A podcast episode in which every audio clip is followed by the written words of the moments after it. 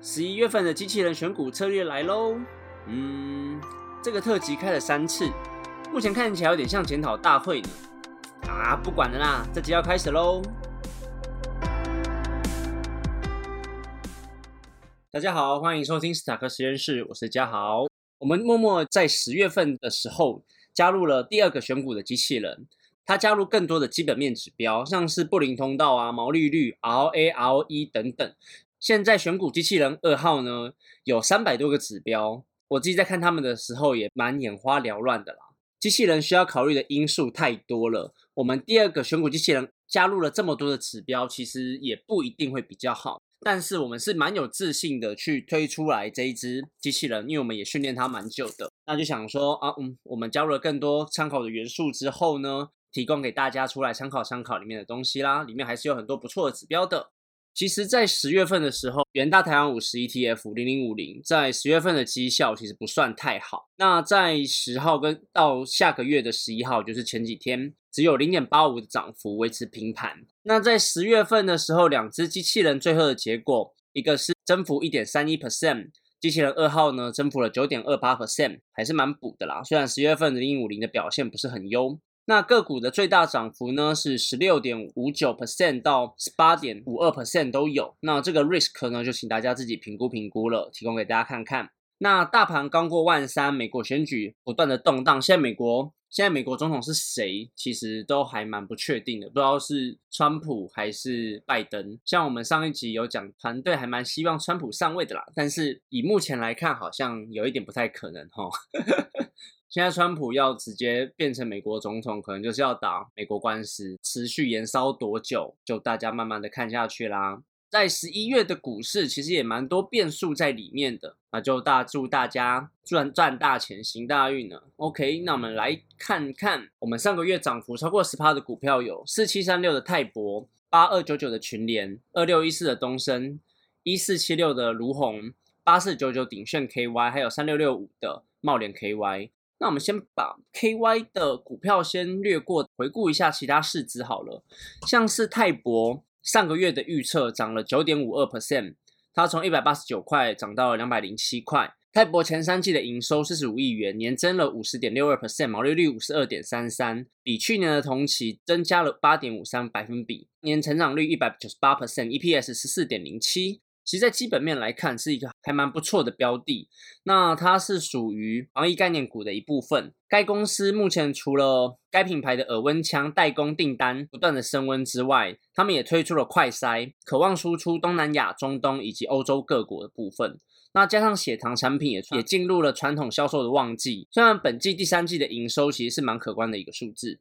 那再来八二九九群联，上个月从两百七十五块直接飙到了三百一十八块。增幅来到了十五点四三，他们的十月份的合并营收四十四点四八亿元，月成长率二点五 percent，创二零二零以来单月次高数字。那十月的合并营收为四百零一点零三亿元，比去年同期二零一九成长了十点七 percent，也是创历史新高。那群联呢，在半导体的部分，SSD 以及 eMMC 记忆体的模组出货成长率达二十三 percent，那 PCIe。SSD 控制晶片成长率也达九十四 percent，公规控制晶片总出货量成长至二十二 percent，他们出货的订单也是不断的创新高，在上个月也是有预测到群联是一个不错的标的。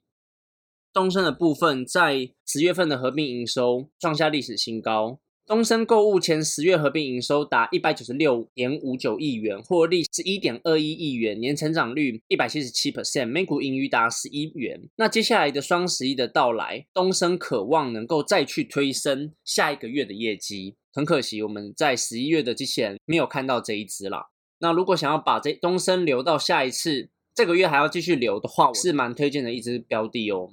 卢红的部分呢，上个月从三百五十一元飙升到了四百一十六元，成长率是十八点五二 percent。成衣代工大厂卢红，它的目前的市场是以目前市场趋势是在家休闲的衣着为主。第四季是传统布料的旺，传统布料的旺季，成衣业的订单成长也是回到了轨道内。那十一、十二月的营收可能会去挑战单月的新高，再加上目前为止单季营运还不错。在手的订单能见度也达到明年上半年。在疫情影响，有一些东南亚的小厂倒闭之后，供应链以及品牌客户都在进行重组，出现了部分转单的效应。那如虹在这方面的部分产能也是蛮窄。那中小成衣厂倒闭之后，会试出有比较有经验的功能，所以如虹他们这种大厂呢，就会去吸收转单效应，那可能对他们的获利率有正向的帮助。那卢红也先前也表示，在 Nike 先前被取消订单的部分已已经陆续出货了。今年跟 Nike 的订单预计跟去年是持平的，明年会有双位数的成长。卢红也在先前指出，Target 跟 Costco 的状况也都还 OK。之前疫情下取消订单的客户，尽力的挽回这些客户，然后去扩增新客户。今年有增加五家，当中新客户有三家。所以卢红在十月份跟下半年下半季和第四季可能也有一个不错的成绩，这个也是很可惜，在十一月份的预测机器人没有看到卢红这一只股票。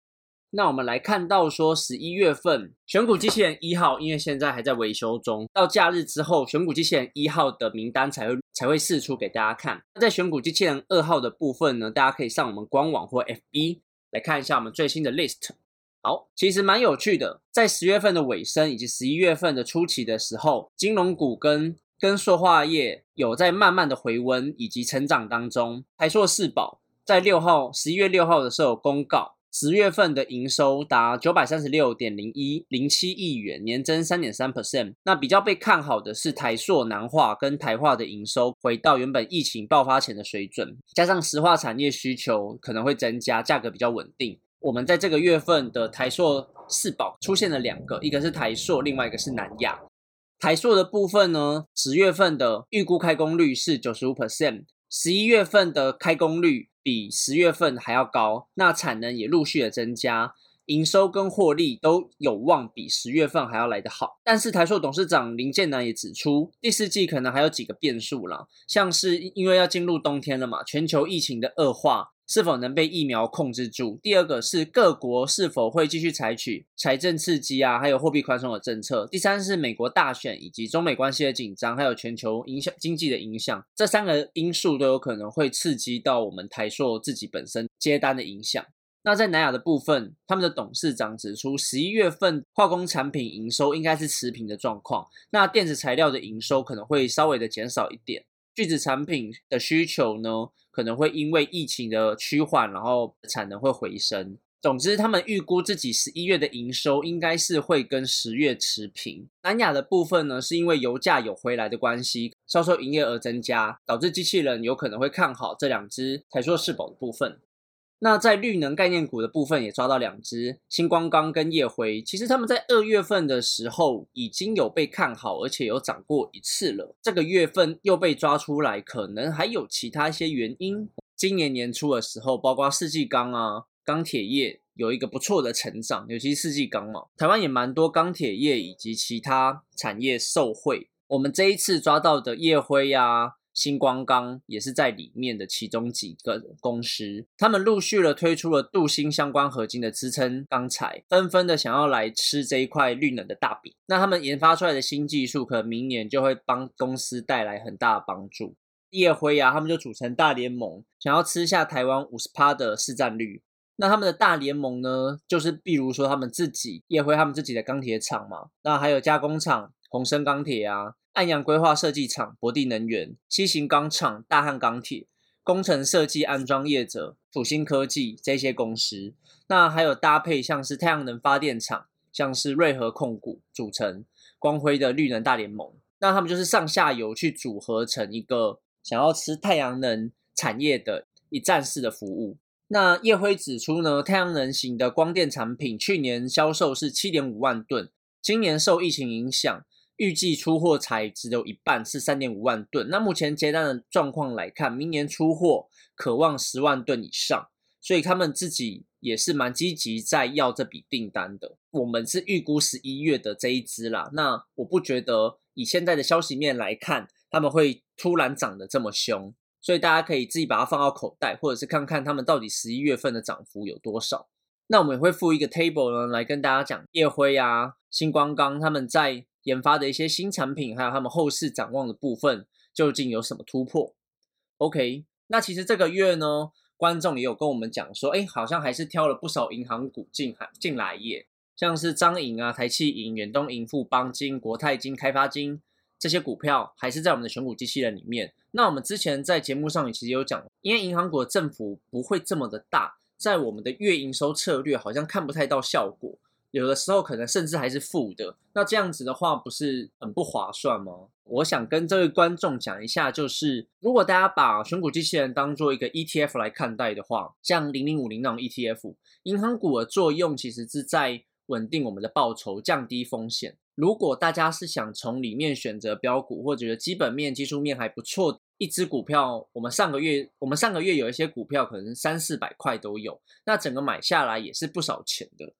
没有那么多资金的朋友，我们也没有办法当把它包成一个斯塔克的 ETF 卖给你嘛？那你一定是从里面挑个股出来，跟我们一样操作一个月一个月的买卖买卖。如果是把它看成一一包 ETF，像是呃富邦金、国泰金这种基本面一 EPS 维一直都维持在高点不错情况下的个股，你就可以把它当成一个纯股的状况，看好几个月之前每个月都选进来的银行，那他们的。基本面或技术面就是一个维持在一个不错状况下，所以它每个月都会被挑到嘛。所以我们现在有个观点是，如果把我们的选股机器人当做 ETF 来看的话，我们就是来稳定我们的报酬率，然后来降低风险。所以我们最后决定还是想说，先别先别剔除这些金融股好了，那先把机器人最原汁原味的资讯提供给大家知道。那我们推荐出来的银行股部分的资讯呢，我们会把一张。预估的殖利率一览表提供给大家看一下，说我们全部的银行